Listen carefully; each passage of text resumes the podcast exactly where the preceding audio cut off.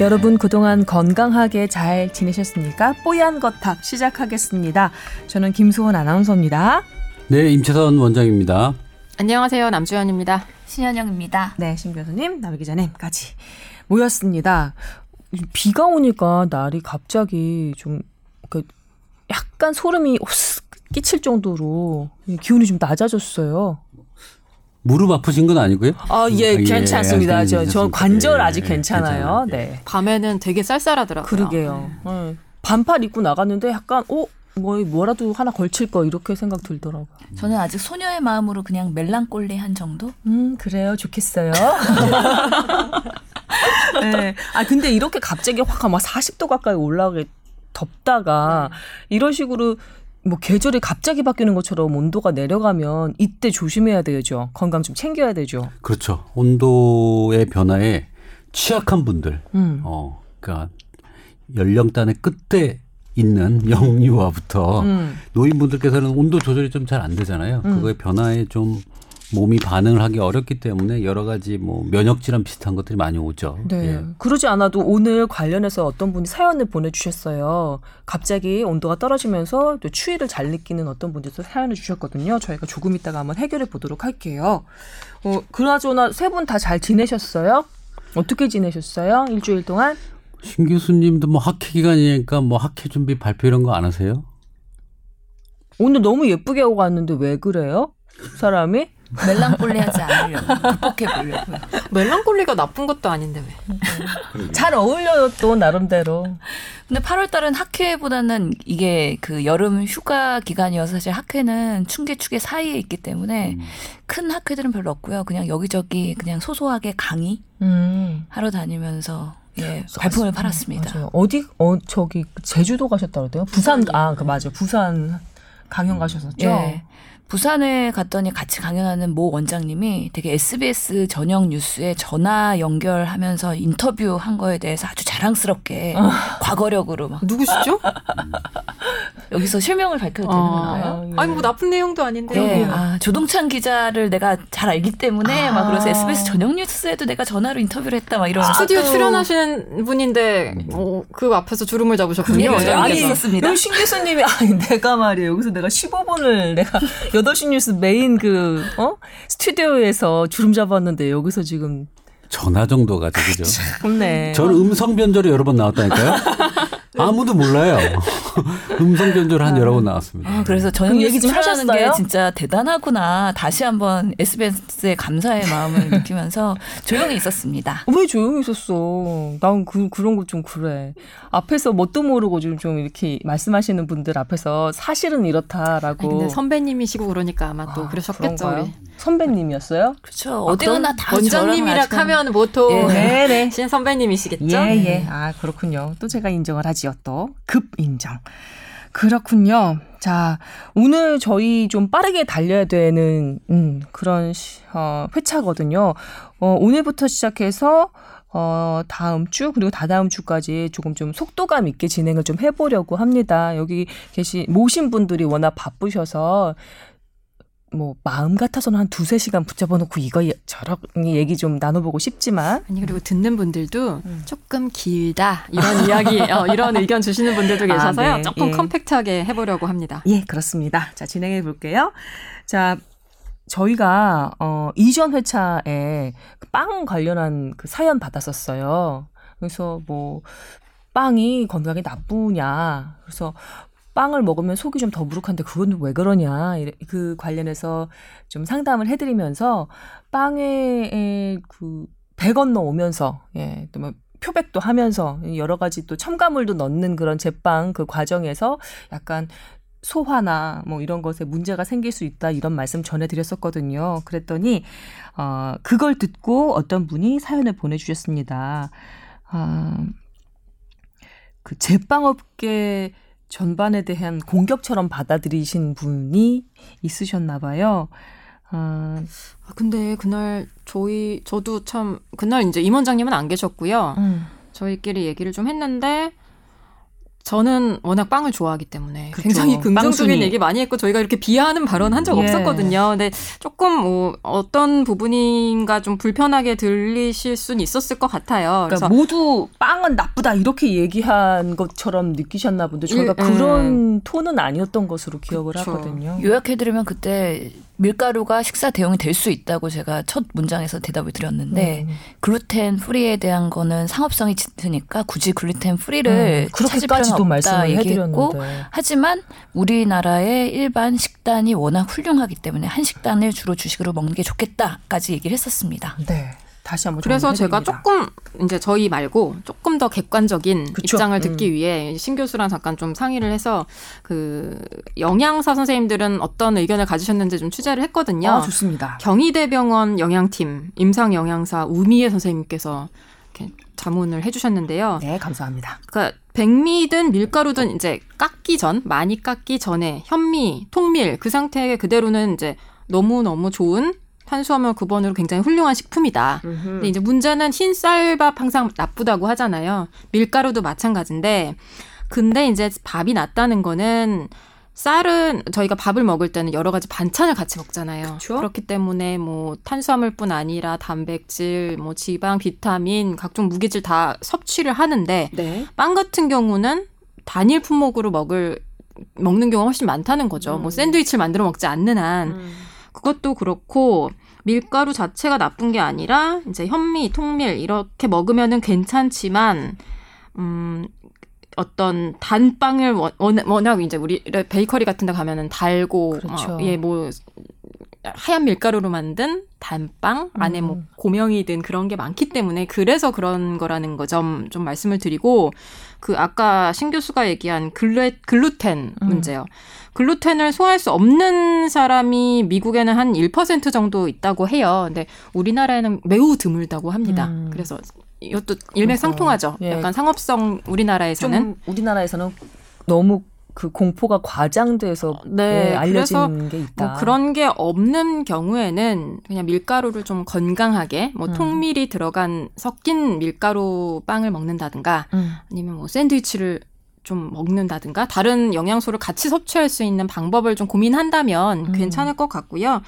어, 그리고 이분은 아마 제빵업계에 계시는 분 같은데 네, 사연 보내주신 분이요. 네네. 음. 근데 뭐 저희 아까도 말씀드렸지만 비하한 발언 정말 없고 저는 빵을 정말 사랑하는 사람이에요 개인적으로. 예, 우리 남 기자 빵순이입니다. 네. 그래서 오해는 안 하셨으면 좋겠고 음. 어쨌든 좀 다양한 음식을 같이 먹을 수 있는 종류의 품목이냐 아니냐 음, 그게 좀 중요한 것 같아요. 제가 빵이 위험하다고 느끼는 지점은 딱 하나예요. 밥은 먹다 보면 아휴 배부르다 못 먹겠다 수준이 금방 오는데 빵은 무한정 들어가는 거죠. 우유랑 같이 먹거나 이 커피랑 같이 먹으면 빵, 커피 적수저 드셔보셨어요? 정신 차리면 막 절반이 훅 없어져 있는 거예요. 그 위험합니다. 그 지점이 위험하다는 거지 나머지는 뭐. 그 빵이 진짜 빵빵해져서 배가 빵빵해져서 빵이에요? 그래서 빵이란 얘기도 있어요. 아니 아니에요. 그 아니 그게 아니라 이스트로 너무- 이스트로 해가지고 이렇게 부풀어 올라서 빵빵해져서 아니 빵 뭔가 이 아니에요? 초등학생들의 그러게요. 대화 같아서 제가 아니 하고 난- 외쳤습니다. 난 되게 저 약간 레트로한 그 개그 같아서 좋아하는데. 아니, 그래서 이 우미연 선생님께서 조금 더 말씀을 주셨는데요. 그러니까 네. 밀가루 빵을 먹어도 좋지만 이제 식사 대용인 경우에는 국수 같은 거, 음. 콩국수 같은 거 해 먹으면 콩 듬뿍 갈아 넣어서 단백질 섭취되고 또 이제 거기에 뭐 아, 단백질뿐 아니라 비타민, 무기질 함께 섭취할 수 있고 또 멸치 다시 국물 내서 국수 말아 먹기도 하잖아요. 그러면은 또 무기질 섭취되고 그러니까 그런 다양한 방식으로 좀 밀가루를 그렇죠. 드시더라도 밀가루도 음. 뭐 빵으로도 섭취할 수 있지만 국수도, 국수도 있고 섭- 예, 네. 예. 그렇습니다. 네 맞습니다.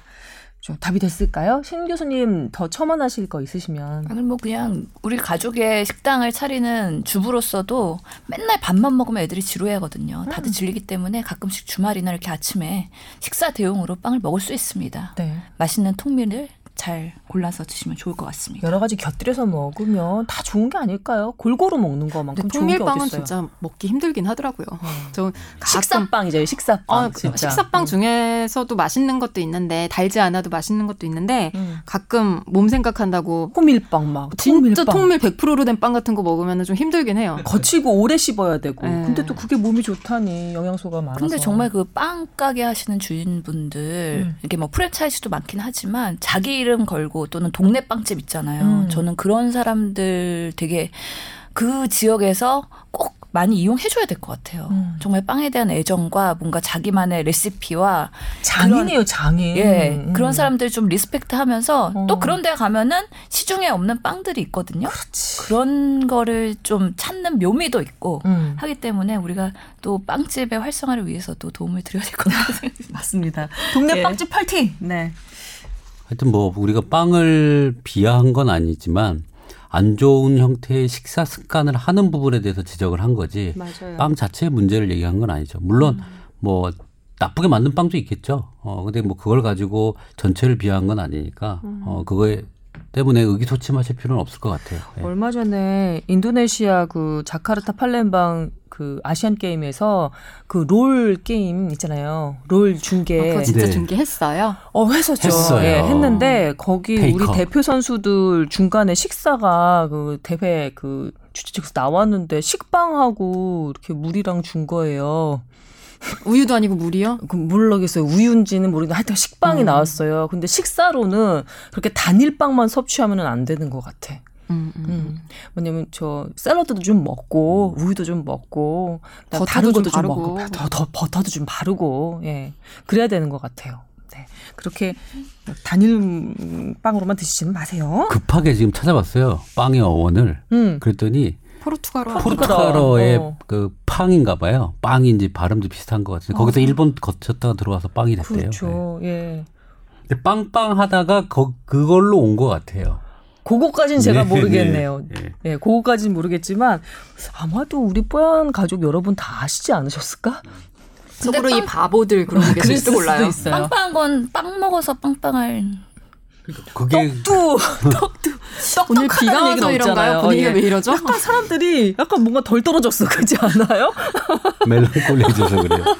먹어서 빵빵해지나요? 네. 몸매가 빵빵할 수도 있고. 이렇게 예. 떡떡하는 높은데 되게 떡떡하다 이러지는 않는데. 예, 뭐 뭔지 뭔 얘기인지 모르겠습니다. 아 참 그리고 조금 전에 말씀드렸잖아요. 저희 건강 상담 해드리는 거 추위 관련한 거 사연 왔다고 요것도 빨리 해결해드리려고 넘어가야 될 것 같은데 이분은 엄청나게 추위를 잘 타시는 분인 것 같아요. 40도 가까이 막 오르락내리락 할 때도 그렇게 덥지 않았대요. 열대야에도 선풍기 하나면 딱 괜찮았다고 하십니다. 그리고 남들 뭐 해수욕장, 수영장 가잖아요. 그러면 이가 더더더 떨릴 정도로 너무 추워서 물에 들어가는 것도 너무 힘들 정도라고 하셨어요. 어, 이렇게 추위 잘 타는 사람도 있는가요? 건강에 이상이 있어서 그런가요? 이상하게 느껴지는데 어, 도움 말씀 부탁드립니다. 적어 주셨습니다. 사실 이렇게 어 있어요 이런 분들 많아요. 음. 예. 에어컨 사실- 바람 너무 힘들어 하신대요 사실 병원에서는 이런 환자 보기 좀 어렵고 한의원에는 정말 많이 와요. 맞아요 이게 병원에서 이런 진단 햇빛 알러, 알러지 그다음에 뭐 콜린성 두드러기 음. 그다음에 뭐 우리 우리 관절 시린 거 있잖아요. 네 산후조리 관련된 시린분 음. 그다음에 우라병 걸리고 뭐 하여튼 시린분 뭐 이런 좀 개념이 의사들이 볼 때는 좀 상상이 어려운 온도 개념의 어. 증상을 나타내는 환자들이 꽤 오거든요. 근데 이게 이 부분은 전체적인 어떤 온도 조절 부분이고요. 국소적인 온도 조절이 안 되는 것들도 있죠. 음. 사실은 뭐 손끝이 막 차갑게 느껴지고 차갑게 느끼 뭐손뭐 수족냉증으로 뭐 심한 사람들 막 손가락이 떨어져 나갈 것 같다고 표현하시는 분들도 있고요. 음. 그다음에 의사들은 근데 이런 걸 보고 뭐 레이노이드 현상이라고 혈관이 뭐 수축돼 가지고 막 색깔이 파랗게 되면서 통증 오는 것들이 있어요. 그게 사실 온도성 질환인데 의사들은 이제 공부할 때 원인은 모른다. 음. 이유 없이 혈관이 수축되면서 오는 증상들이라고 어, 하고 치료법에 대해서는 구분을 잘 못하죠. 음. 그래서 뭐 온열 치료해서 뭐 열을 전달해주고 뭐 이런 건 하지만 음. 그 열이 사라지고 나면 이제 똑같은 증상이 되는 거죠. 그래서 사실은 열 개념 관련돼서는 한의학적으로 발전이 좀 많이 돼 있어요. 음. 뭐 상열감 이런 말은 한의학 쪽으로 많이 있잖아요. 그죠? 네. 허열. 허열. 음. 그러니까 뭐 그러니까 열과 차가운 거에 대한 개념은 충분히 이렇게 한의학적으로 많이 나와 있는데 네. 이분은 그냥 추위를 많이 타는 것 같아요. 그죠? 네. 음.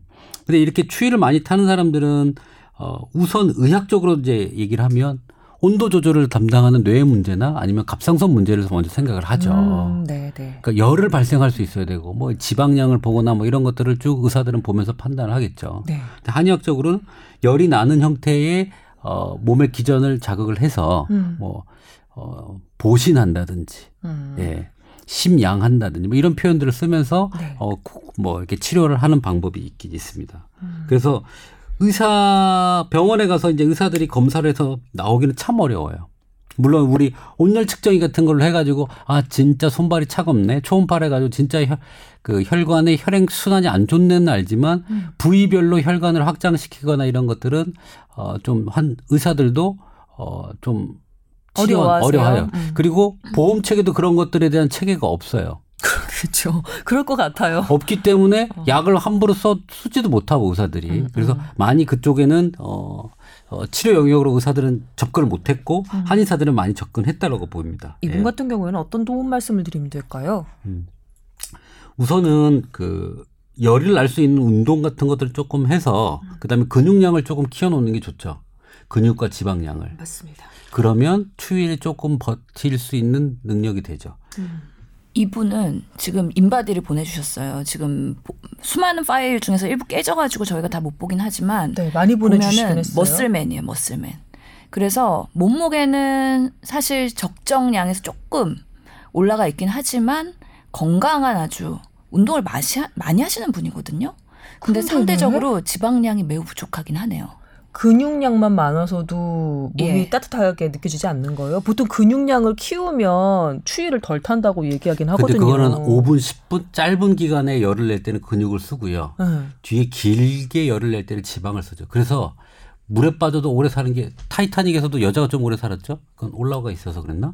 하여튼 추위에 노출돼도 오래 사는 건 여자래. 지방이 많아서. 아, 진짜요? 그러니까 결론적으로 열량 자체도 지방이 많고 음. 근육에서 나온 열량은 초기에 이렇게 떨면서 열량을 내거든요. 음, 음. 그게 곧 소멸되죠 근육이. 음, 음. 예, 그렇기 때문에 최종적으로 나오는 열량은 지방을 많이 가진 사람이 더 많이 난다고 얘기를 해요. 어? 그런 극한 추위 상황에서는 저기 맞는 것 같고 일반적으로 우리가 그냥 살짝 춥다 음. 하는 거는 좀 다른 얘기. 네, 다른 네. 얘기죠. 집에서도 부인은 에어컨 줄이고 남편은 에어컨 더 세게 나오게 하고 그러지 않나요? 근데 사실 저도 별로 더, 이 추위 아니지 더위를 별로 안 타고 약간 추위를 잘 타는 편이었는데 오래 오르면은 저는 선풍기 아. 갖고는 어림도 없던데 이분 대단하신 것 같아요. 그러게요. 대단하신 건지 아니면 살짝 걱정이 돼야 되는 건지 지방량이 많이 모자라시다고요, 이분이? 예, 그리고 이분은 B형 간염의 그 환자신 것 같은데 B형 간염이랑 그런 추위는 한의학적으로 설명할 수 있는 뭔가 연관성이 있나요? 없죠. 음. 그러니까 그 그게 활동성 간염이라면 뭐 열에 관련돼서 얘기를 해볼 수가 있겠는데 음. 활동성이 아니고 그냥 잠재성으로 가지고 있는 경우에는 이거 가지고는 아니고 이거는 좀 뭐 한의학적으로 변증을 해서 직접 보고 환자를 보고 판단해야 될 것 같다는 생각이 좀 들어요. 예. 만약에 이 추위를 잘 느끼는 것 때문에 일상에 너무 방해가 된다, 사는데 너무 지장이 크다라고 하면 모르겠지만 이때까지 잘 살아오신 것 같은데요? 예, 크게 걱정하시지는 않으셔도 될 것 같긴 합니다. 하지만 뭐 궁금하셨다고 하니까 저희가 이번 참에 이 사연 소개해드리면서 두루두루 좀 얘기를 나눠봤어요. 그 시린 거를 치료하는 거는 참 한의학인 약이 많아요. 그 산후조리 발 시리고 발목 시리고 이런 거, 예, 예. 수족 냉증, 그 다음에 뭐 제가 아까 얘기한 그 정신적 우라병 이런 형태로 해서 뭐 가슴이 시린 분, 코가 시린 분, 등에서 찬바람이 나와요. 네. 허리에 뭐가 찬 걸 매단 것 같아요. 뭐 바람이 막 통하는, 통하는 것 같아요. 느낌 들어요. 이런 좀 국소 시린 거나 이런 것들은 그 한의학 쪽에서 이제 한의학은 참 재밌는 게 열을 가지고 음. 열이 있는 약재를 어깨로 보내야지, 뭐 머리로 보내야지, 뭐 다리로 보내야지라고 하면 다른 약을 섞으면 글로 가요. 참 그 부분은 신기한 게 있어요. 진짜 그래요? 나노 캡슐을 해가지고 보내는 것도 아닌데 그쪽으로 가요? 그쪽으로 가요. 어, 야. 그러니까 따뜻한 성질의 약들을 먹는데 그것만 먹으면 전체가 따뜻해지는데 음. 그거를 어, 어 우리가 자궁 쪽으로 써야겠다 그러면 자궁 관련된 약으로 하면 그쪽에 가서 반응을 해요. 어, 그게 저는 한의학의 가장 참 희한한 그좀 묘미가 있는 것 같다는 생각은 들어요.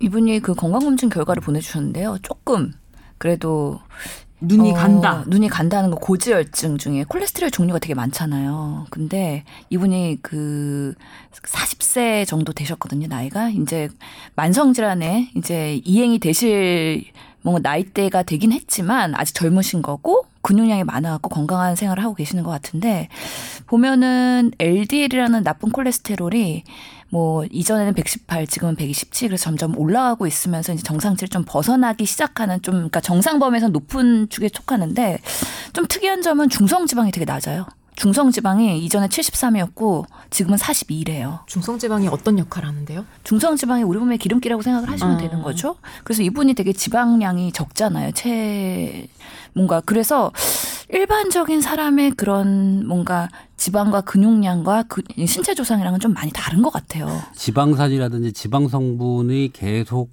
소모되게끔 되는 수도 있어요. 뭐냐면 그렇게 해서 지방이 자꾸 안 쌓이게 되면 이분은 그러잖아. 어느 정도 시간이 지나면 약간 춥다가 더 이상은 못 참게 됩니다. 그러니까 초반에는 근육량으로 버티다가 음. 지방에서 열나는 부분이 안 되는 경우라고 좀 저는 생각이 들고 음. 어 그래서 지방량을 좀 올리려면 빵을 좀 많이 먹든지 아, 여기에 네? 빵이 나오네요. 어, 빵에 지방을 버터를 팍팍 발라고. 그렇군요. 여기에서 또 빵이 나오네. 아니 근데 저는 그래서 이렇게 오시면은 물어볼 것 같아요. 일반적으로 운동을 얼마나 하시고 식 단이나 이런 것들이 일반 그런 사람들과 비슷하신지 이건 조금 특이하거든요. 중성 지방이 이렇게 낮은 경우는 평소에 정말 건강한 생활 습관을 한다거나 보통 우리가 뭐 이 정도 나이 되면은 술 먹으면서 안주 먹으면서 이렇게 되면 중성 지방이 쉽게 올라가고 약간의 내장 지방도 생기고 약간 배가 나오실 나이대가 됐는데 이분은 엄격하게 자기 관리를 잘 하시는 분 같아요. 예, 그래서 수치들이 좀 일반적이진 않아서 좀 궁금하긴 하네요. 어떤 제가 알고. 있는 네. 제가 알고 있는 추위를 타지 않는 사람들의 대부분은 정말 깡마른 사람들인 경우가 많았거든요. 추위를 타지 않는다고요? 어, 추위를 안 타. 막 나는 추워가지고 막 잠바 막 이렇게 껴입고 있는데 반팔 입고 다니는 거예요. 여잔데 깡마르고 까맣고 음. 예. 그런 사람이었어요. 특이한 분이신 것 같은데요. 그래요? 그런 거 아니에요? 보통 아까 여태까지 나온 얘기를 정리해 보면 지방이 좀 많이 있어야 자기는 몸에 열이 탄다는 거잖아요. 많대요. 자기는 몸에 열이 많대요. 그런 사람들이 이렇게 왕왕 봤었는데 대부분 보면 이제 피부가 까맣고 예, 깡 마르고 음. 예. 그리고 뭐랄까 되게 에너제틱한 사람이 술도 잘 마시고 담배도 잘하고 하여튼 뭐 사람마다 체질적으로 다르긴 하지만 기본적으로 뭐 우리가 기준을 가지고 보는 건 아까 얘기한 그런 대사 관련된 부분, 근육, 지방 이런 걸 보아요. 그다음에 열을 만들어내는 뭐 호르몬 부분, 그다음에 뇌에서 있는 문제일 수도 있고. 그래서 우선은 그런 것들이 아니라고 한다면 그때는 이제 열의 분배 관련된 뭐 다른 치료를 생각을 하셔야 되니까 이분은 제가 볼 때는 지방을 좀 만들어야 되지 않을까라는 예. 게 저희 우선 결론입니다. 여기서 빵이 나오는 거였잖아요. 그렇죠. 당대사를 해서 지방으로 자꾸 쌓여요. 빵 많이 먹으면. 음. 네, 알겠습니다. 아, 여러분 사연 이렇게 소개해드리다 보니까 벌써 전반부가 후 시간이 지났습니다. 예, 저희 사연 받고 있습니다. 편지 보내주세요. t o w e r at sbs.co.kr입니다. 뽀얀거탑 타워고요. 골뱅이 sbs.co.kr 꾸준히들 메일 보내주고 계세요. 저희가 차곡차곡 모아놨다가 또 관련된 그 사안들이 있을 때 엮어서 소개해드리기도 하니까요. 꾸준히 잘 들어주시고 또 메일도 많이 보내주시기 바랍니다. 자, 오늘의 주제로 넘어가겠습니다. 자, 남주현 기자님 오늘의 발제자입니다. 네. 뭐 여름에 휴가들 많이 다녀오셨을 텐데요. 비행기 타신 분들도 좀 있으실 거고. 근데 보통 비행기 타면 음료 뭐 드세요? 저는 장거리 뛰면 우선 술을 먹고 자죠. 아, 예. 어, 이게 뭐, 이게, 어, 피곤해요. 저는 비행기를 많이 좀 타고 다니는 저 중국도 입장이니까. 왔다 갔다 많이 예. 하셔야 되고. 어, 비행기 하루에 세 편도 타본 적이 있어요. 근데 그렇게 하면 생각한 것보다 피곤해요. 아무것도 안 해도 피곤해서 좀 자려고 좀 노력을 많이 해서 맥주나 와인, 음. 네. 술 아닌 거 드실 때는 콜라 먹으면 속이 너무 안 좋아서 물 먹어요, 그냥. 음, water please. 음. 신 교수님은요? 저는 커피 or 와인. 맥주는 너무 화장실을 많이 가게 되니까 불편하고 그래서 진짜 뭔가 먹고 잘려면은 와인이 괜찮은 것 같고요. 오히려 저는 근데 뭐 이렇게 해외 갈 때 준비가 안 된 상태에서 막 기내에서 뭔가 준비해 갖고 가야 되는 상황이 많기 때문에 뭔가 일을 해야 되는 경우가 있거든요. 노트북 끼고. 그럴 때는 커피. 음, 정말 원하는 답 안 나오네. 아 원하는 저는 우리가 토마토- 눈치들이 없어가지고 토마토 오늘 주스가 한 번은 나올 줄 알았어요. 아, 토마토 주스 비행기에서 토마토 주스를 굉장히 많이 마신대요. 사람들이 예, 어. 기압은 낮고 습도도 낮고 그래서 우리 혀의 땀맛 아 땀맛이 뭐냐 단맛 짠맛을 느끼는 감도가 떨어진대요. 오늘 우리 다 왜 이러지? 땀맛. 그, 어. 그, 그 리고 토마토 주스의 그 감칠맛은 더 강하게 느껴진대요. 음. 그러니까 기내식이 짭짤한 데는 다 이유가 있는 거거든요. 음. 그러니까 이 낮은 기압, 습도 이런 것 때문에 이렇게 뭐 입맛도 입맛도 변하는데요. 어. 그것뿐 아니라 뭐 워낙 비행기 내 세균 이야기, 뭐 바이러스 얘기 많이 나왔죠. 그 우리 앞에 있는 트레이라고 하나요? 음. 이 식판을 올려놓는 거기가 화장실 내 변기 손 손잡이 이게 뭐라 그러죠? 버튼 뚝 레버? 내리는 거 레버 음. 레버에 스무 배가 되는 세균이 있다. 뭐 그런 얘기는 이미 너무 많이 보도가 됐죠. 네. 사실 굉장히 극한 환경인 거예요 비행기 안이. 네. 그래서 이제 특히 항공기 승무원들을 대상으로 한 연구들이 조금 어, 있더라고요. 비행기가 일터인 사람들. 잠깐 그렇죠. 근데 그 네. 그러면 거기는 청소를 안 해서 그렇게 더러운 거예요? 그게 일일이 안 닦나요? 보면은 한 달에 한 번씩 다 소독을 하고 청소를 한다고는 해요. 아 매번 닦는 게 아니라 매번 닦지 않는다 그러더라고요. 아. 그래서 닦아야 하는데 저도 그냥 써요.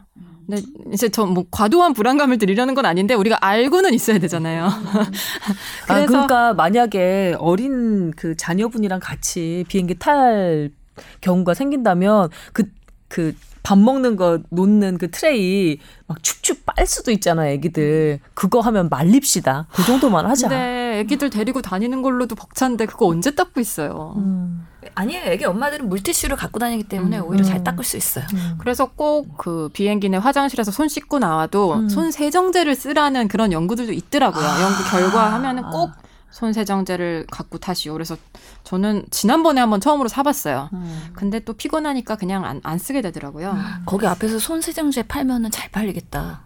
뭐 약국에서 팔지 않을까요? 근데 저는 이렇게까지 그 세균 문제가 심각한 줄 몰랐어요. 아, 그리고 뭐 사실 우리가 마스크 항상 쓰시는 분들 특히 일본 분들이 많이 쓰시는데 네. 그거 막 좀 유난스럽다 막 그렇게 보는 분들도 있잖아요. 근데 쓰는 게 좋다고 하더라고요. 비행기 안에서도 네, 네. 어. 그 안에서 워낙 이 뭐 항공사에서는 헤파 필터라고 해서 외부 음. 공기를 뭐 0.3 마이크로미터 입자까지 안 좋은 건 걸러내는 음. 그런 필터를 쓰고 있어서 오염물질 99.9% 이상 걸러낸다 그렇게는 하는데 그래도 그 안에 이제 워낙 음, 한 10시간씩도 타잖아요. 10시간 이상. 그 사이에 그 안에 뭐 감기 환자 뭐 온갖 바이러스들이 다 왔다 갔다 하기 때문에 어, 마스크 쓰고 가능하면 이 통로 쪽에 앉지 말고 안쪽으로 앉아라. 어머. 그런 연구도 있어요. 어. 굉장히 다양한 연구가 아 이거를 휴가 기간 시작되기 전에 이걸 발제를 했었어야 아니, 되는데 아깝다. 사실은 우리 비행기 타도 아무 문제 없이 다 아, 물론 그렇긴 한데 네, 내리고 음. 여행 다니잖아요. 그래서 음. 이제 과도한 불안감을 드리고 싶지는 않은데 아 그래서 지금 발제하는 거예요? 다 끝나고 난 어. 다음에 어쩌다 어, 보이 휴가 기간 끝나고 난 다음에 뭐 어쩌다 비행기 한 번씩 타는 우리들은 괜찮은데 임채선 원장님 정도만 좀 고려하시면 될 것. 같네요. 알았죠? 하루에 세 번 정도 네. 타시는. 헤파필터 다필 요 없어요. 뭐그 헤파필터 타고 있어도 뭐 메르스 비행기 앉은 사람 다 걸리고 하잖아요. 음. 그 옆에 누가 바이러스나 뭘 가지고 있으면 걸릴 수 있다는 얘기죠. 음, 그래도 네. 마음의 위안이라도 받을 수 있겠지. 네. 아, 너무 길어지고 있는데 죄송해요. 어, 근데 저는 정말 재밌어요. 어, 되게 재밌어요. 어. 아주 그냥 급속히 빠져들고 있어요. 아, 예, 예, 남 예. 기자 파이팅. 아, 예. 아, 그래서 최근에 제가 이걸 갑자기 발제하게 된 게 하버드대 연구를 우연히 보다가 음. 그 항공기 승무원 5천여 명을 대상으로 설문조사한 건데 하버드에서. 예. 일반 인구 집단 대비해서 암 유병률이 높다는 거예요. 어이? 유방암, 갑상선암, 자궁경부암.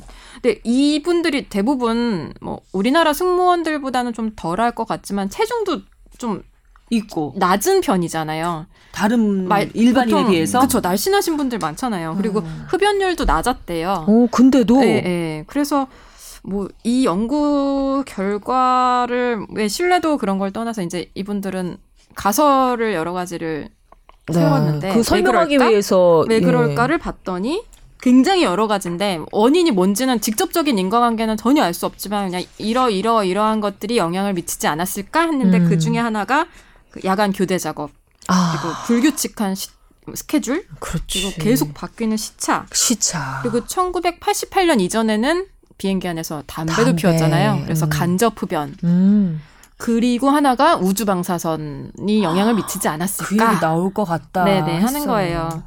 어. 근데 이제 우주 방사선에 대해서도 굉장히 논란이 많잖아요. 깜짝 감수 봐. 비행기 기체 동체 안으로도 방사선이 타고 들어올 수 있어요? 있다고 아유, 합니다. 그래요? 네, 특히 어. 그 북극 북극 항로를 지날 때 유명하죠. 예. 어, 그래요? 이게 네. 위도가 높은 지역을 지날수록 더 방사선이 수치가 올라가는데 음. 특히 미국에서 아시아 올 때, 어, 그쪽 항로를 지나니까. 네네, 뭐 음. 어, 뉴욕 북경, 뉴욕 인천 이런 항로들 되게 많이 얘기를 음. 하더라고요. 네. 근데 이 북극 항로가 생각을 해보니까 저도 2001년인가 2000년에 제가 뉴욕에서 올 때 앵커리지를 경유를 했던 음, 기억이 있거든요. 음, 그래서 음. 언제부터 썼을까 찾아보니까 음? 대한항공이 2006년, 아시아나가 2008년이더라고요. 음, 음. 이, 이 노선을 이용하면, 어, 뉴욕에서 북경 기준으로 85분을 단축할 수가 있대요. 그러니까 당연히 기름도 덜 들죠. 기름 무게 덜 적어주니까 승객 더 태울 수 있죠. 시간 그치. 줄죠. 그러면 음. 뭐 승무원은 물론이고 조종사도 되게 계속 교대를 해야 되는데 한. 인력이 줄죠. 그리고 승객들 입장에서도 85분은 그럼. 거의 한 시간이니까 음. 굉장히 좋잖아요. 그리고 북극 항로는 또 바람이 적대요. 아. 그래서 그런 장점들이 있는데 문제가 이 우주 방사선에 대한 겁니다. 음. 그러면 지금 샌프란시스코나 LA를 경유해서 뉴욕으로 가는 거는 북태평양 항로라고 돼 있거든요. 그거는 아닌 거고. 그쵸 그쵸. 앵커리지나 거예요. 아니면은 진짜 직항으로 해가지고 인천에서 뉴욕으로 가는 그런 음. 북극 항로를 이- 이용하는 노선들. 미 동부에서 그렇죠. 아시아로 오는 것들. 가장 음. 짧은 대권 항로가 어, 하필 북극 항로인 거죠. 음. 그렇네요, 그렇네요, 그렇네요. 음. 신 교수님은 진짜 그 방사선 그거 하는 거 가지고 타요? 아 임신했을 때. 어. 음. 왜냐면 제가 예전에도 말씀드렸던 것 같은데 아무도 아무것도 모르던 정말 첫 임신 때 어, 순수한 학문의 그런 뭔가 needs를 가지고서는 미국에 학회를 갔다가 갔다 갖고 유산이 됐었잖아요. 그래서 엄청 혼났는데 부모님들한테 그 이후로 제가 그 임신 전공의들에 대한 뭔가 그런 수련 환경에 대한 거에 관심이 많아졌고 특히 저희는 파견이 많아갖고 제주도 파견을 갈 수밖에 없는 상황이어가지고 그때 로컬 비행기 타면서도 그런 철 나봇 음. 아. 갖고서는 배에 두르고 막 그러면서 음, 앞치마처럼 생긴 네. 거. 음. 왜 임산부들은 그 X선 통과돼도 그냥 패스하게 하잖아요. 음. 그런 일말의 노출도 최소화하자는 게 사실은 그 항공사의 뭐 그런 그래 의미인 맞아. 거죠. 어. 계속 들어볼까요? 네. 아 근데 이게 학자들도 다 하는 얘기가 뭐 공포에 빠질 필요는 없는데 무시하지는 말자. 음. 네 그리고 일반인들 우리처럼 뭐 1년에 몇번 타는 사람들. 사람들은 괜찮은데 이제 승무원에 대한 연구가 자꾸 이렇게 나오는 거는 어 워낙 이제 자주 그런 데 노출되는 분들이니까 그런 문제를 좀 최소화하기 위해서 이런 연구가 이루어지는 거겠죠. 음. 그래서 만약에 그런 위험성을 좀 항공사 측에서도 네. 예, 신경을 쓴다면 승무원들이나 이 기장들 노선 배정해 주는 것도 약간 배려를 해주면 좋겠네요. 그렇게 하는 항공사도 있다고 하더라고요. 그러니까 아. 한 명이 너무 그 항로에 특정 항로에 그러니까. 근데 아마 그거는 뭐 그 지역적인 장점 뭐 그런 것도 있겠죠. 예, 특정 노선을 한 사람이 다니면은 음. 건강상의 문제도 있겠지만. 뭐 그 승무원들이 선호하는 그런 것들이 좀 있지 않겠어요 아무래도. 음. 그래서 대한항공에서도 이게. 이슈가 있었는데 아, 노사 그래요? 합의를 통해서 한 달에 세 번 이상은 북극 항로를 지나지 않게 하는 규정도 있고요. 오, 그래, 그래. 그리고 개개인의 그 승무원들한테 당신은 얼마나 노출됐어 그거를 공지할 아. 수 있는 아. 의무 규정도 있다고 해요. 그게 잘 지켜지는지는 모르겠어요. 음. 그래서 우리 뭐 병원에서 일하는 사람들 할 때 방사선 노출이 되는 여러 가지 직업들이 있잖아요. 그런 사람들은 이거 방사선 측정량을 하면 서 내가 얼마나 누정량이 되는지 그런 걸 체크해 보는 거는 필요할 것 같다는 생각이 들어요. 그러네요. 음. 근데 고객들 만약에 거기를 비즈니스 때문에 막 계속 왔다 갔다 하는 사람들 한 달에 세 번씩 왔다 갔다 하는 고객들에 대해서는 사실은 어떤 안전장치나 공지나 이런 게 없는 상황이잖아요. 그렇죠. 어, 음. 공지는 하는 걸로 알고 있어요. 아, 우리가? 잘 못 보는데 대한항공도 공지를 하고 있다고 어. 음, 하더라고요. 저도 본 적은 없는데 찾아보면 공지하고 있다고 돼 있어서 아, 그래요. 그래서 모 기사에서는 보면 북극 항로를 한 번 지나갈 때 승무원들은 흉부 엑스레이를 한 번 찍는 정도의 그 아. 미량이거든요. 사실 0.1 미리시발트면은 음, 사실 우리도 뭐 환자들 볼 때 엑스레이 한 번 찍는 거는 크게 건강에 위해가 없습니다라고 음, 얘기하면서 음. 찍기 때문에 이번 한두 번 하는 거는 크게 문제가 안 되는데 이게 누적이 되다 보면은 예를 들어서 뭐모 승무원 같은 경우에는 뭐 입사해가지고 6년 동안에 총 1776시간 동안의 그 북극 항로를 경유하는 비행을 했다고 하니까요. 그렇게 되면은 그 사소한 것도 그렇죠. 사실 똑같은 노출이 돼도 누구는 아무렇지도 않은데 누구는 뭔가 그런 여러 가지 암 발생의 과정을 또 진행할 수 있는 거잖아요. 있고, 왜냐하면 암이라는 거야 음. 뭐 유전도 있고 환경도 있고 여러 가지 그 외에 음. 다른 팩터들이 있잖아요. 가족력도 있고. 음. 그리고 이 우주 방사선 노출 수준이라는 게 이 이게 매일 항상 일정한 게 아니라고 하더라고요. 아. 태양의 뭐 활동이나 여러 가지 상황에 따라 다르기 때문에 아. 음, BBC 기사를 보면 런던에서 시카고로 가는 승객이 4.8 마이- 밀리렘 정도의 노출이 된다고. 음. 그러니까 꽤 높은 거거든요. 단위가 램이에요. 시발트가 아니라 아니요? 밀리렘. 렘. 램 단위는 또 익숙하지 않네요. 이게 예. 아, 영국에서 쓰는 건가요? 음. 흉부 엑스레이가 2mm램에서 한 10mm램이래요. 이 기준으로는. 아, 예. 그러니까 꽤 높은 편이죠. 그래서 그 예전에도 이 주제를 한번 다뤘었잖아요. 그때 우리가 이제 그때 사연이 와서 조금 그렇죠. 네, 예, 비행기 짧게 방사선 말씀드렸었죠. 얘기 했었죠. 저는 단순하게 그 방사선 문제도 있지만 사실 그 북극 쪽 안 건너고 일반적인 노선을 타면 뭐 좀 노출이 적다고 할 수 있지만 어 비행기에 관련된 사실은 좀 환자들을 보면 그 진짜 저산소증처럼 고지대에 오래 살았던 환자와 좀 비슷한 느낌을 받을 때가 있어요. 증상들이. 그러니까 아.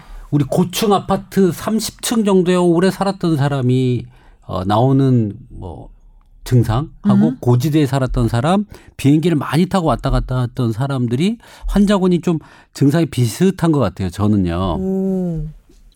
왜냐하면 산소 농도가 약해졌을 때 나타나는 증상들이고 일반적으로 두통, 음. 두통, 무기력감 음. 그리고 뭐 한약 사지 힘이 빠진다는 표현을 제일 많이 해요. 어. 네네. 어. 근데 이거는 어떻게 의학적으로 생각해 보면 산소가 공급이 적게 되면서 대사가 한 단계 느려진다고 좀 봐야 될 것 같아요. 비행기 안에 기압 같은 거 조절 잘 하지 않나요? 아, 낮아요, 낮아요. 아. 그 우리 그 커피 믹스 딱 가져가 보면 알아요. 어? 응? 새우깡 커피 믹스 탁 아, 들고 부풀어 오르죠? 오르죠. 빵빵하죠. 그게 그렇구나. 빵빵해지죠. 기억이 났구나. 그리고 튜브 같은 거 화장품 튜브 음. 같은 것들 그래. 아, 맞아요. 네. 예, 예, 예. 어, 그래 기압이 낮기 때문에 아, 그래. 기압이 맞아. 낮으면 우리가 산소가 이게 우리 고- 우리 공기도 부풀어요. 음. 공기도 부풀어요. 그래서 장에 가스도 부풀어요. 음, 그래서 소화 안 되고 부글거리나? 그래서 막 가스가 차는 것 같고 방구가 자꾸 나오고 부글부글 거려서 아우 이거 참아야 되는데 라는 걸 말은 안 하셨지만 다 겪어 보셨을 거예요. 그거는 장에 있는 가스가 부풀기 때문이에요. 음. 그 기압이 낮아서 물론 음식도 뭐 좋은 음식이라고 좀 보이긴 어렵잖아요. 기내식이. 네. 저는 가장 큰 이유가 10시간 동안 움직이지 않고 가만히 앉아 있어 갖고 장운동이 저하되면서 그렇게 더부룩해지는 거라고 생각을 했는데 아니에요. 얘기했는데 그, 그 여러 가지 팩터들이 뭐 이것도 말 되고 예. 저것도 말 되는. 기압 부분은 반드시 있어서 기압이 어 낮아지면 음. 이게 공 산소 포화도가 떨어져요. 산소가 몸이 붓는 것도 둘 다 이유가 될 것 같아요. 음. 그죠? 맞아요. 어, 예민한 사람 붓는다고도 느끼고요. 음. 그래서 기압 부분은 상당히 중요하다. 근데 기압이 뭐 일시적으로 뭐 몇 시간 뭐 조금 했다고 해서 사람한테 조금 문제가 되는 거 아닌데 그게 좀 오래됐을 때는 어 아까 얘기한 대로 저산소증은 아니지만 음. 산소 부족으로 오는 재반 사항들이 나타난다. 특히 두통. 음. 아 머리 아파. 아 집중력 안 돼. 띵해. 아 힘들어. 아 피곤해. 아 피곤해. 특히 피곤해가 맞는 말이죠. 아 그리고 잠이 올 수도 있겠죠. 여기 그 남 기자님이 정리해온 것 거기에도 보면 음. 비행기 타면 나른해지고 하는 게 저산소증으로 해서 뇌 기능이 좀 저하가 될 때 좀 졸린 현상이 좀 느껴지거나 피곤한 음. 현상이 느껴질 수 있어요. 비행기 승무원이 나름대로는 극한 직업인 것 같아요. 아, 그럼요. 그럼요. 시차도 그렇고 업무 환경이 예, 건강에 좋은 환경은 아닌 것 같아요. 정말로. 그러니까 땅콩 해양도 당하고 그러면 아이고, 아이고. 감정 노동자 감정 노동 장난 아니죠. 까지 맞아요. 근데 사실 아까 제가 뭐 하버드대 연구를 소개해 드리긴 했는데 또신 교수가 이런 것도 있어요 하면서 그렇죠. 툭 찔러줬는데 또 어, 암 유병률이 더 높지 않다. 음. 통계적으로 별로 차이가 이것도 없다는 한번 거죠. 저 다뤄줘야지 또 우리 또 과학적인 뽀얀거탑에서. 그러니까요. 아직까지는 뭔가 여러 연구에 일치된 결과가 나오지 않았는데 음. 사실 그런 여성 승무원들이 더더욱이 암 특히 유방암이나 이런 갑상선암 이런 것들 올라가는데 여기서 여러 가지 원인들이 있겠죠. 그 중에서 하나가 또 제안하는 게 그죠. 승무원들이 상대적으로 출산력이 떨어지고요. 그다음에 첫 아이를 낳는 시기도 남, 일반 인구 집단에 비해서 늦대요.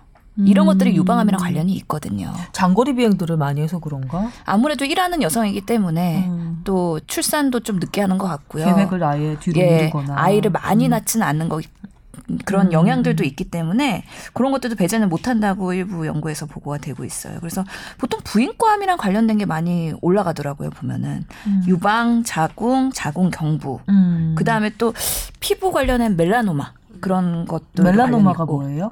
어, 흑색종. 아, 네.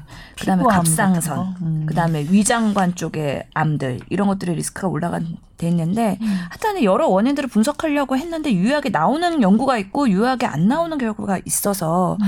이거다라고 하는 것들은 아직까지 명확하지 않지만 음. 되게 그 팩터들이 너무 복합적으로 작용하는 것 같아요. 그런 열악한 근무 환경과 음. 뭐 승무원들 우리나라에서도 되게 뭐 휴가 제대로 쓰지도 못하고 되게 예. 뭐 우리 남 기자보다 더 힘들게 살고 있잖아요. 음. 그런 그리고 경우들이 더군다나 우리나라 여자 승무원들한테는 교대 근무가 별로 없어요. 아, 예, 예. 요구하는 바가 좀 많잖아요. 예쁜 풀 메이크업, 그다음에 호리호리한 몸매 이런 것까지도 알게 모르게 완벽한 강요하는 서비스. 분위기가 아, 야, 완벽한 서비스까지 분 강요하는 분위기가 있다 보니까 그것도 스트레스로 작용을 할 것 같거든요. 음. 정말 정신적 스트레스도 그러니까. 이 그것도, 암 예, 발생에 예. 관련이 있을 것 같아요, 네. 정말. 저는 승무원들 환자를 이렇게 보면 그 우리 자궁의 호르몬 부분에 대한 문제는 꽤 많은 것 같아요. 그래서 아 지금까지 보신 네, 환자분들 예, 중에 저는 어.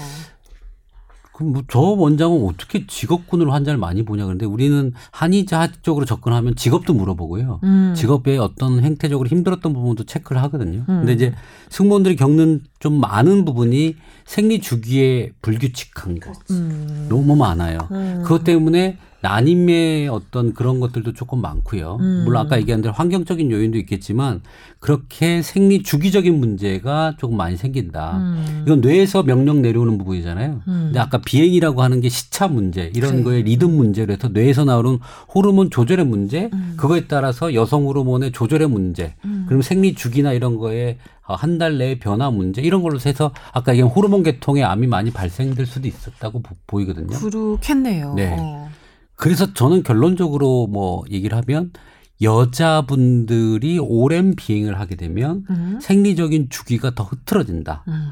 남자는 조금 상관 좀 덜하다라고 저는 생각을 하고 여성분들은 어, 오랜 장거리 비행은 좀 삼가하고 너무 자주 하는 건 삼가해야 된다라고 그럼에도 생각해요. 불구하고 비행기 승무원들의 상당 그 비율은 여성 승무원들이잖아요. 그렇죠. 음. 남성이 많이 바뀌어가고 있는 몇- 느낌은 요즘엔 좀 바- 보이더라고요. 바뀌어가고 있는 것 네. 같아요. 요즘에 좀 보이는 거. 그래서 저는 사실 뭐 습관이 든 게 어떻게 들었냐면 기내식을 안 먹어요. 요즘에. 그리고 먹으면 힘들고 비행기 타는 가장 큰 즐거움인데 앉자마자 언제 주나 이렇게 기다리게 되는데 그게 비행기를 조금 타는 사람과 많이 타는 사람이 아, 차이인 것 그렇구나. 그. 맛이 별로 없어서 차라리 요즘에 저가 항공에서 골라서 먹는 게 있잖아요. 차라리 그게 더 먹고 싶은 걸 먹지 거기 나오는 기내식은 우선은 별로 어, 물론 비- 돈이 많아서 비즈니스를 타면 모르겠는데 이코노미를 타는 입장에서는 안 먹고 도착해서 먹는 거 현지식을 먹는 게 낫겠다라는 생각을 좀 아니면 하- 예. 과일식을 미리 신청하세요. 괜찮아요. 그런 건 뭐예요? 미리 아, 특수 특수 미일이 있어요. 모든 어. 항공사에 있나요? 잘 아니면- 모르겠고 대한항공은 확실히 있습니다. 음. 어. 그래서 뭐 네. 베지테리안 같은 경우에도 신청할 수 있고요. 그 아기들 유아동식 신청하듯이 네. 미리 하면 과일식이나 음. 단백질 식사 뭐 그런 거 신청 가능해요. 어. 아 그걸 모르셨나요? 알긴 알았지만 음. 저희 와이프는 뭐 아기 때문에 시키는 걸 봤어요. 음. 저는 어디 가서 어떻게 좀 귀차니즘이 있어서 홈페이지에서. 다 할 수 있습니다. 아, 그래요? 네, 네. 그 종교 종교에 따라서도 그 종교에 맞는 어, 할랄 할랄 푸드도 되고요. 음. 유태인들을 위한 식사도 있고 다 있더라고요. 그렇구나. 이걸 8월 시작하기 전에 여름 죄송합니다. 휴가 시즌 전에 해드렸어야 되는 것 같다 생각이 아니 근데 거듭 듭니다. 비행기 안에서 술 마시면 안 좋은 거 아니에요? 그러니까 아까 제가 말씀드렸잖아요. 이거는 저산소증 이 걸리기 좀 산소가 부족해지기 때문에 네. 뇌가 산소 공급을 안 받아서 좀 멍해진단 말이에요. 네. 그러니까 신 교수님도 거기서 작업한다고 하면 한 능률은 20% 정도 떨어질. 거라고 그러니까 예상이 좀 카페인. 막 드시면서 하시는 네. 거잖아요. 커피 짜는 드시면서. 거죠. 근데 아니 그래도 기내에서 맥주도 공짜로 주고 컵라면도 공짜로 주잖아요. 그러면 다 누려야죠. 제가 이 얘기까지 하면 정말 다들 화내실 것 같은데 음. 그 기내 수질 관리가 되게 또 다 안 된대요. 음. 그래서 음. 커피도 마시지 말라는 얘기도 있어요. 어. 그러니까 페트병에 든 생수는 마셔도 되지만 음. 그 외에는 마시지 말아라. 음. 물 끓여서 나오는 커피, 뭐 차도 다 제거가 안 된다. 뭐 그렇게 주장하시는 분들도 계십니다. 그러면은 화장실에서 양치하는 것도 그런 거예요? 양, 어, 뭐 진짜 그렇게 깐깐하게 따지시는 분들은 뭐 페트병 가져가서 헹궈내셔야죠. 아유 참. 근데 뭐 우리 다잘 그래. 살고 어, 있잖아요. 잘 살고 있죠. 아. 페트병 기내 반입 안 되는데? 아 아니죠. CIQ 안에서는 살 수 있죠. 아 안에서 밖에서 산 거는 중간에 거- 보안 검색대에서 다 안에 버려야 되는데 안에 사갖고 또 들어가야 돼. 안다 사실 것 같아요. 자, 어느덧 시간이 많이 흘렀습니다. 오늘 아, 괜찮은데요, 남 기자님? 이번 어? 발제 주제 너무 아, 재밌어요. 근데 이게 참 그냥 관심은 가는데 사실 그렇다고 해서 우리가 진짜 뭐 아프거나 그래서도 안 되겠지만 음. 뭔가 진짜 피해를 본 경험도 없고요. 음, 음. 그래서 해야 되나 말아야 되나 하는데 일단 알고 나 타자. 그렇지. 네, 그런 음. 마음으로. 이거는 알고 됐어요. 의학의 영역이거든요. 그래서 음. 이게 또 학문의 의학의 한 영역이기 때문에 되게 재밌는 영역이에요. 네. 이게 사실 비행기 타는 게 옛날처럼 음, 뭐 특수한 사람들이 뭐 몇 년 만에 한 번 이런 게 아니라 요즘은 아주 일상적으로 비행기 타고 왔다 갔다들 하잖아요. 그래서 관심들이 많을 법한 그런 주제였던 것 같아요. 아, 뭐- 감사합니다. 오늘 되게 너무 재밌었어요. 재밌었어요. 잘 네. 몰랐어. 어, 감사합니다. 네. 아, 어, 전- 칭찬도 받네요. 제가 신 교수한테. 네, 이제 슬슬 마무리될 시간이 다가오고 있는데요. 발제자 그리고 두 분 선생님들 얘기를 좀 마지막으로 좀 마무리성 멘트로 들어보고 예, 인사를 드릴까 합니다. 어떠셨어요, 예, 기자님? 칭찬만 받고 그냥 끝은 아닐 거 아니에요. 뭔가 마무리 멘트 같은 거 멋있게 하나 아, 해주셔야지. 네. 좀 전에도 말씀하셨지만 이제 비행기 타는 게 굉장히 좀 보편화됐고요. 음. 특히 어린 아기들도 많이 타고 그럼요. 연세 많으신 분들도 많이 타시잖아요. 네. 그러니까 젊고 건강하신 분들이야 잘 견뎌내실 텐데 음. 약간 그런 면역력 떨어지는 아까 임 원장님 말씀하신 이 연령대 양극단에 계신 분들은 조금 신경을 음. 써주시는 게 좋을 것 같습니다. 네, 걱정되시면 뭐 남 생각하지 말고 마스크 쓰시고 물티슈로 닦아가면서 그렇게 갔다 오시는 것도 좋죠. 마음이 뭐 거리낄 게 어딨어. 내가 편하고 건강하게 살겠다는데, 그죠? 하여튼 비행기 내에서 피곤하면 잠을 자라. 아, 근데 꼭 그 신작 영화가 나왔다고. 그러게. 뜨, 뜨자마자부터 막. 에이. 그 옆에 사람 보고 있는 거 보면 나도 궁금하잖아요. 그래서 그 영화 좀 힘들면 좀 쉬지 꼭 영화로 달래는 것보다는 제 음. 생각에는 좀 어, 쉬고 가는 게 조금 좋겠다라는 생각을 좀 합니다. 네. 그냥 비행기 뜨는 것만 해도 피곤하다 몸은 네, 그렇게 알고 계시면 돼요. 비행기 뜨는 것만으로도 피곤하다, 몸은. 그럼에도 불구하고 비행기 타고 많이 놀러 다니고 싶습니다. 아, 최고의 최고의 마무리 멘트네요. 최고의 마무리 멘트 나왔습니다. 우리 모두의 마음을 네, 대변하는 담아서. 네.